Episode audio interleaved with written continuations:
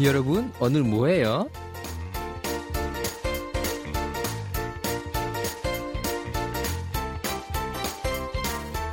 Lagi ngapain nih? Mending kita berbagi cerita di Kepo dengan DJ Lodi. Ya, aku balik lagi nih di hari ini di malam minggu buat sharing topik pilihan, curhatan, dan yang gak kalah ketinggalan lagu-lagu terbaru dari Korea bareng teman-teman kita semuanya. Dan tentunya nih kita sekarang semakin mendekati tahun baru 2020 nih. Apa teman-teman semua udah punya rencana akhir tahunan mau mau ngapain aja gitu kan ya? Hmm, sebenarnya aku sendiri nih masih bingung nih mau ngapain. Tapi sebelum itu kita mending dengerin dulu nih lagu kali ini buat warming up gitu kan ya. Aku di sini mau puterin lagunya dari Only One Of yaitu Stage atau Kuon.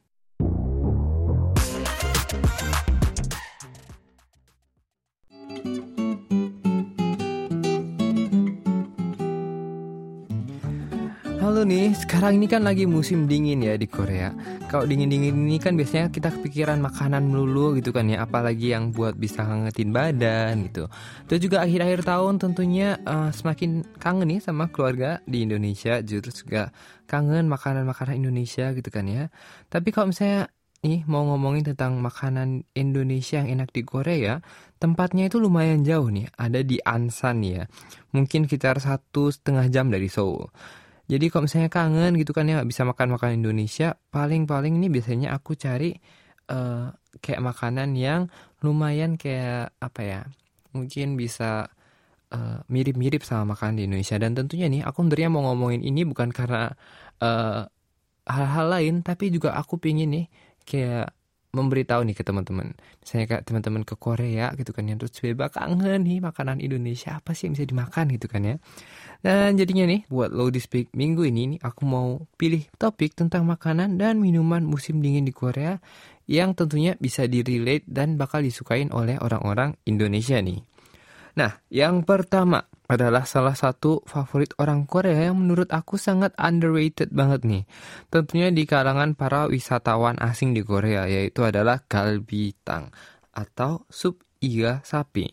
Nah, dari mulai dari anak kecil sampai orang dewasa suka banget nih sama sup ini. Suka banget kenapa? Karena apalagi di musim dingin nih, kayak misalnya kita lagi jalan-jalan keluar itu kan kedinginan, terus udah lapar, tiba-tiba nih ada restoran galbitang, emang sering banget nih dijadikan pilihan buat tempat merapat nih saudara-saudara. Ya, selain ramen mungkin ya, soalnya di negara mana pun pasti nggak ada yang bisa ngalahin mie rebus saat cuaca dingin tentunya nih ya. Tapi uh, kenapa nih gue pilih ini dan kenapa gue mikir kalau misalnya orang-orang Indonesia bakal suka karena makanan ini rasanya agak-agak mirip sama sop buntut di Indonesia nih. Tapi cuma bedanya galbitang itu pakai iga sapi dan bukan buntut sapi. Nah, terus sama-sama pakai kuah yang gurih, terus habis itu daun bawang dan ditambahin sedikit sayuran nih. Nah, walaupun emang simple nih, tentunya enak banget ya kan ya. Kan emang kayak ada rasa kayak makan makanan yang sehat gitu rasanya kalau misalnya makan galbitang itu ya. Dan ada yang kedua, yaitu adalah seafood. Jadi kalau misalnya musim dingin di Korea, itu adalah seafood emang nggak boleh ditinggalkan nih saudara-saudara. Soalnya musim dingin itu adalah saat di mana seafood paling fresh di sini. Dan kalau misalnya uh, pengen makan seafood yang enak di Seoul gitu kan, yang paling fresh gitu kan ya. Biasanya kita ada pasar ikan di Noryangjin, itu adalah tempat yang paling bisa diandalkan nih. Pasti banyak yang bingung nih, eh masa sih gue ke uh, ke pasar ikan gitu kan ya? Eh tapi jangan salah nih, pasar Noryangjin ini tempatnya emang gede banget dan nggak seperti yang kalian kira gitu kan ya. Emang tempatnya tuh oke dan emang tertata rapi gitu loh kalau misalnya di sini gitu kan ya. Dan di lantai bawahnya ini emang pasar jualan buat kayak pelelangan ikan gitu. Dan di lantai atasnya adalah penuh dengan restoran-restoran makanan laut nih. Jadi caranya itu adalah kita tinggal pilih ikan uh, dan seafood apa yang kita mau makan itu kan ya. Terus bayar ke uh, pedagangnya. Nah dari situ nanti kita akan naik ke atas gitu terus kita bisa memilih restoran yang bisa kita uh, andalkan nih buat memasak apa yang udah kita beli tadi di bawah gitu kan ya. Jadi kalau misalnya orang Indonesia udah familiar nih gitu kan ya kayak sama restoran seafood gitu kan ya yang kayak gini, mirip-mirip tempat sejenis di Bandar Jakarta gitu nih. Dan ada juga yang ketiga saudara-saudara yaitu samgyetang.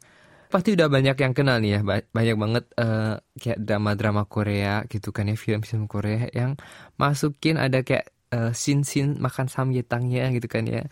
Ya, emang ini adalah makan yang sangat terkenal banget dan ini adalah sup ayam yang direbus satu ekor utuh nih pakai ginseng, terus habis itu ada buah jujubi atau uh, kayak misalnya bisa dibilang tuh kayak red dates gitu kan ya. Banyak nih orang yang bingung gitu kan ya uh, tentang kurma sama jujubi nih karena emang beda nih sebenarnya. Terus juga uh, terus di dalamnya itu diisi kayak nasi ketan gitu saudara-saudara. Terus sama ada masukin bawang dan lain sebagainya. Itu dimasukin semua ke ayamnya. Terus habis itu direbus di situ tuh. Nah, sebenarnya nih aku nggak kepikiran makanan Indonesia yang apa yang mirip sama samgyetang nih, ya kan? Mungkin kayak soto ayam atau opor ayam, bubur ayam. Hmm, ya tapi kayaknya emang kayak nggak ada gitu kan ya. Tapi namanya orang Indonesia nih, pasti segalanya suka segala macam ya masakan daging ayam kan. Apa coba yang kita nggak suka gitu kan? Ayam goreng, ayam bakar, sate ayam, bubur ayam, opor ayam, kayak segala macamnya itu kan ada ayamnya gitu kan ya. Dan tentunya nih pasti samgyetang juga bakalan suka nih. Dan kayak Indonesia yang biasanya pakai jahe buat menghangatkan badan nih, kalau di sini selain jahe kita menggunakan ginseng nih teman-teman. Dan emang ginseng dan jahe emang punya kayak uh, kekuatan yang sama nih bisa kalau dimakan itu kan ya bisa menghangatkan badan nih. Jadinya tentunya kalau misalnya musim dingin ya di Korea banyak banget yang makan samgyetang buat mau makan ginsengnya gitu kan ya biar bisa anget badannya. Dan tentunya yang terakhir setelah kita udah makan kenyang gitu kan ya, tentunya kita mau makan juga nih ditutup dengan uh, minuman hangat yang satu ini yaitu adalah deju seng kangca atau teh uh, jujubi jahe nih teman-teman. Jadi uh, teh ini direbus dengan menggunakan bahan uh, jujubi yang kering yang udah dikeringkan terus habis itu adalah uh, ditambahin jahe dan juga batang kayu manis nih. Terus digarnis pakai potongan yang tadi ada jujubi keringnya terus habis itu dikasih uh, kacang pinus juga kan. Terus juga kadang-kadang nih ada uh, juga tempat yang masukin kayak buah ada uh, potongan-potongan apel gitu juga ada yang dimasukin itu kadang-kadang gitu ini kayak tergantung uh, uh, tempatnya dan tentunya nih bikin badan langsung anget nih kayak minum wedang jahe gitu kan ya kalau di Indonesia. Nah, dari makanan yang aku sebut barusan nih, ada banyak gitu kan ya. Kira-kira makanan apa nih yang paling pengen kalian coba gitu kan ya. Dan ngomong-ngomong soal ngangetin badan nih, Ailey ini bisa menghangatkan badan kita nih. Kita dengerin aja nih langsung lagunya Ailey yaitu Sweater.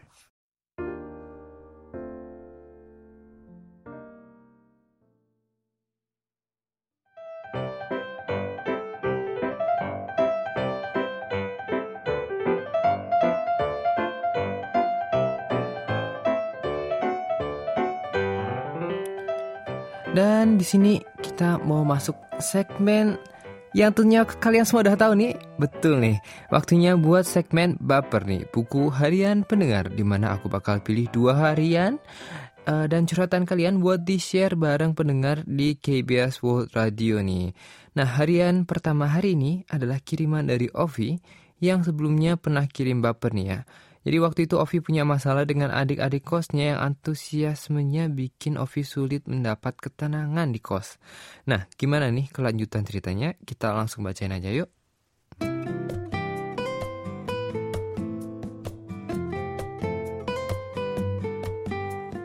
Hello DJ Lodi, saya Ovi. Semoga masih ingat dengan saya. Saya ingin mengucapkan terima kasih karena curhatan baper saya telah dibaca dan diberikan saran. Akhirnya, saya memberanikan diri untuk mengobrol santai dengan adik-adik kos dan syukur mereka menerima keluhan saya dengan baik. Mereka minta maaf dan akan berusaha tidak mengulanginya lagi. Kos saya menjadi lebih nyaman. Terima kasih atas sarannya. Oh iya, saya sudah menonton postingan vlog terbaru di Jelodi. Vlog itu membuat saya ingin jalan-jalan juga. Hari Rabu, saya ada jatah libur sehari. Hari itu saya putuskan untuk pergi ke Solo untuk menghilangkan kepenatan bekerja. Dengan menggunakan kereta api lokal bernama Pramex, saya butuh satu jam untuk sampai ke kota Solo dari Jogja. Di Solo saya menemui adik saya, mengobrol dan makan bersama. Malam harinya kami jalan-jalan mengitari kampusnya dan main sebentar ke perpustakaan. Di perpustakaan banyak sekali mahasiswa yang masih belajar, padahal sudah hampir jam 9 malam. Di situlah saya merasa bersemangat kembali Perjalanan sederhana itu benar-benar menyenangkan dan membuat semangat kerja saya bangkit kembali. Kalau di Jelodi setelah jalan-jalan, merasakan hal yang sama atau tidak?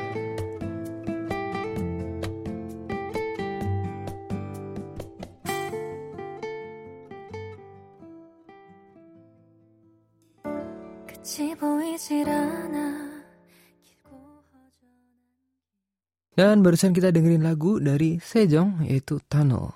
Entah kenapa nih ngebayangin ya perjalanan naik kereta api itu bisa kayak identik dengan kata-kata tunnel nih gitu kan ya.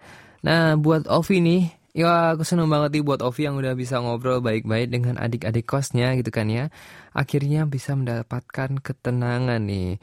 Emang di mana pun kita tinggal ya, baik di kos-kosan atau apartemen ataupun perumahan nih, pastinya kita punya tetangga dan kita harus peka nih. Apakah kegiatan kita itu bakal mengganggu kenyamanan mereka atau enggak. Soalnya pasti kita sendiri juga pasti pengen nih pengen bisa tinggal dengan nyaman gitu kan ya saling-saling menghormati satu sama lain gitu kan ya jadi aku seneng banget nih buat uh, Ovi yang udah bisa mendapatkan kenyamanan dan juga aku seneng banget juga nih kalau misalnya Kepo bisa kasih saran yang membantu buat kalian semua. Dan tentunya aku juga mau bilang terima kasih nih buat Ovi yang udah uh, setia nontonin uh, apa namanya uh, vlognya aku gitu kan ya. Dan tentunya seperti yang tadi udah bilang dibilang Ovi gitu kan ya. Aku juga selalu mendapatkan inspirasi-inspirasi dan juga semangat-semangat baru saat aku eh, jalan-jalan gitu kan ya ke tempat baru kayak melihat hal-hal yang baru juga gitu kan ya. Tapi sebenarnya kalau misalnya kita mau uh, kayak lebih peka saat kita jalan-jalan atau menjalani hari-hari keseharian kita banyak sekali hal-hal nih yang bisa menjadi inspirasi dan bisa menjadi semangat kita walaupun kita nggak kayak uh, sepenuhnya jalan-jalan atau kita nggak kayak berinisiatif banget buat jalan-jalan. Cuman kayak uh, satu hari nih cuman di keseharian kita kita mungkin bisa coba buat lebih peka ke hal-hal kecil yang terjadi di sekitar kita nih. Yang bisa membuat kita lebih terinspirasi dan juga lebih bersemangat nih. Dan tentunya kita mau lanjut nih ke baper kedua hari ini yaitu ada kiriman dari Dianisa Sahra Asila yang katanya ini baru aja reunian bareng teman-teman SMK-nya nih. Kita langsung bacain aja yuk ceritanya.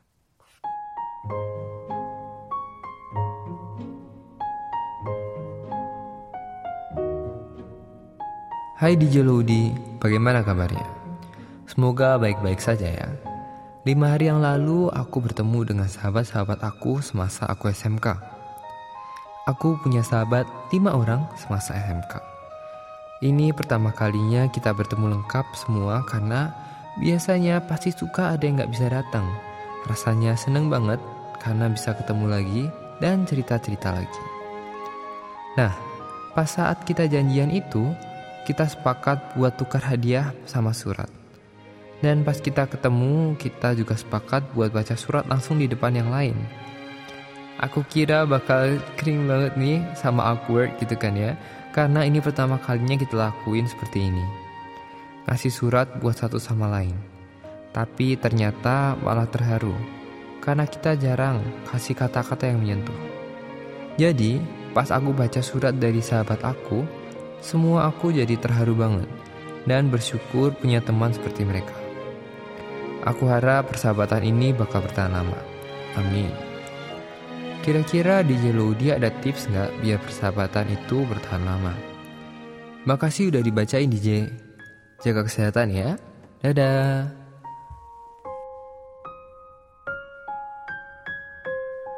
Sebelum aku kasih komen buat dia Nisa, seperti biasa kita mau dengerin lagu nih yang tentunya para pendengar pastinya suka nih lagunya, yaitu lagu Hip dari Mamamu. I wanna be Nah, dia Nisa, kayaknya reunian kamu seru banget nih ya kalau misalnya udah kita baca tadi ya barusan. Dan kalau dipikir-pikir emang di zaman sekarang ini kita udah mulai jarang banget nih ya kayak kirim-kirim atau kasih surat berbentuk fisik ke orang-orang yang kita sayang ini. Kalau misalnya setahu aku dulu nih ya, kalau misalnya di setiap perumahan itu pasti tersedia kayak kotak surat atau bisurat gitu kan ya. Biasanya deket-deket kotak surat telepon umum. Tapi sekarang semuanya udah diganti ya kan sama email dan juga HP nih. Jadi aku bisa bayangin betapa berkesannya surat-surat dari teman-teman kamu itu Nisa. Kalau menurut aku ya, buat bisa menjaga persahabatan itu kayak susah-susah gampang gitu kan ya. Pasti kita banyak harus mengorbankan banyak sekali hal buat bisa menjaga persahabatan, tapi juga sebenarnya hal-hal yang harus dikorbankan itu kadang-kadang hanya hal-hal yang sangat sepele nih, seperti waktu buat uh, bisa menyapa atau sekedar bilang hai ke teman-teman gitu kan ya. Terus juga tentunya nih uh, untuk menjaga persahabatan itu kita harus selalu sering percaya kepada satu sama lain dan juga bisa bergantung nih sama satu sama lain. Gak cuma bisa bergantung, tapi bisa digantungin sama orang lain gitu kan ya kalau misalnya dibilang sama-sama saling memberi gitu kan ya. Dan kalau misalnya semuanya itu bisa dijaga dan saling-saling mengerti satu sama lain dan pastinya dan juga tentunya persahabatan itu bisa bertahan dengan lama nih Nah, selamat buat Ovi dan Dianisa yang hariannya sudah kepilih sebagai pemenang baper kita hari ini. Jangan lupa buat konfirmasi nama dan alamat pengiriman hadiahnya ke email KBS ya. Udah lihat di IG kita kan, bulan Desember ini hadiahnya apa? Hmm, tentunya cantik banget nih. Ada bookmark ornamen emas dari Museum Nasional Korea. Pas banget nih buat para pencinta buku dan cocok buat cewek dan juga cowok nih. Buat kalian yang pengen mendapatkan hadiahnya, kirim dong dari kalian ke indonesia@kbs.co.kr dengan judul segmen baper. Nah, buat yang nggak kepilih minggu ini, bisa juga bapernya ntar dibacain minggu depan. Jadi jangan khawatir ya buat teman-teman semua.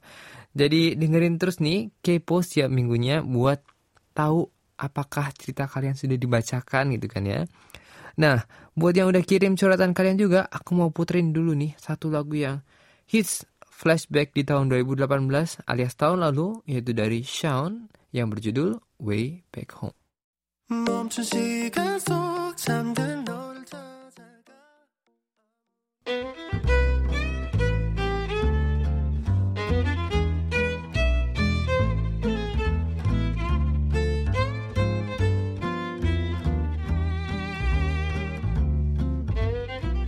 Dear Diary minggu kedua di bulan Desember. Belakangan ini dan hari-hari ini terasa sangat padat karena aku mempersiapkan banyak hal. Tapi selain urusan pekerjaan, ada juga hal-hal lain yang harus aku persiapkan. Ya, yaitu adalah kado ulang tahun teman-temanku. Bulan ini memang dipenuhi dengan acara ulang tahun, tapi khususnya untuk minggu ini yang full setiap harinya karena ada aja nih teman yang berulang tahun. Sampai-sampai aku agak kecapean dan hampir tidak bisa menghampiri semuanya. Tapi aku selalu bahagia saat aku memutuskan untuk datang. Karena setelah aku menghadiri perayaan ulang tahun itu, aku pun merasa senang karena bisa berbagi kebahagiaan bersama teman-teman yang berulang tahun. Dan selain itu, juga tentunya aku bisa bertemu dengan teman-teman lain yang biasanya nggak bisa ketemu tapi bisa bertemu di acara-acara ulang tahun dari teman-temanku yang lainnya. Nah, minggu ini aku juga mempersiapkan banyak hal untuk vlog yang baru saja aku upload minggu ini. Setelah sekian lamanya, akhirnya aku bisa menyapa teman-teman yang sudah lama menunggu untuk mengupdate video baru. Ke depannya, tentunya aku akan berusaha sebisa mungkin untuk mengabadikan lebih banyak lagi momen dalam hidupku dan membagikannya buat kalian semua. Onuto kusemanaso.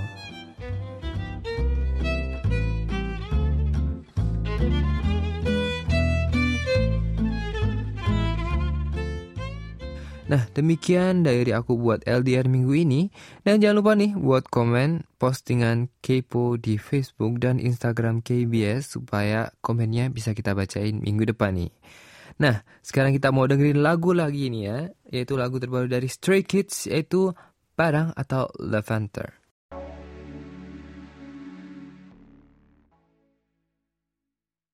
Nah, buat hari ini aku nggak bacain komen, tapi ada shout out khusus nih buat Agnes. Jadi sebenarnya ada updatean lagi nih dari Agnes minggu ini.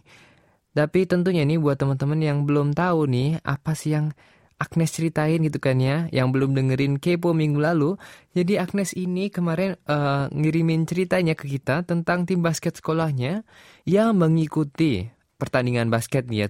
Dan mereka ini semuanya berharap supaya bisa masuk ke final dan meminta dukungan dari semua pendengar KBS nih. Jadi, updateannya adalah ternyata tim basket sekolah Agnes baik yang tim putra dan putri berhasil masuk ke babak final nih. Woo, good luck ya guys.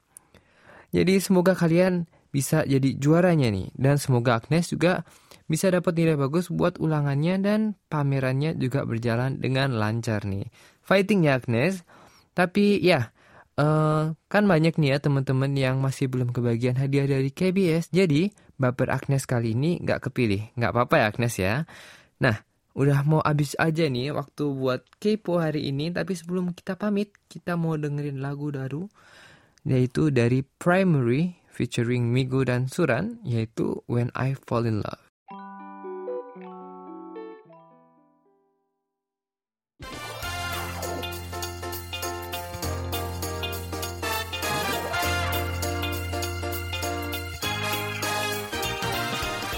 Dan sampailah kita ke penghujung acara Kepo hari ini. Semoga kehadiran kami bisa menghibur akhir pekan teman-teman semuanya.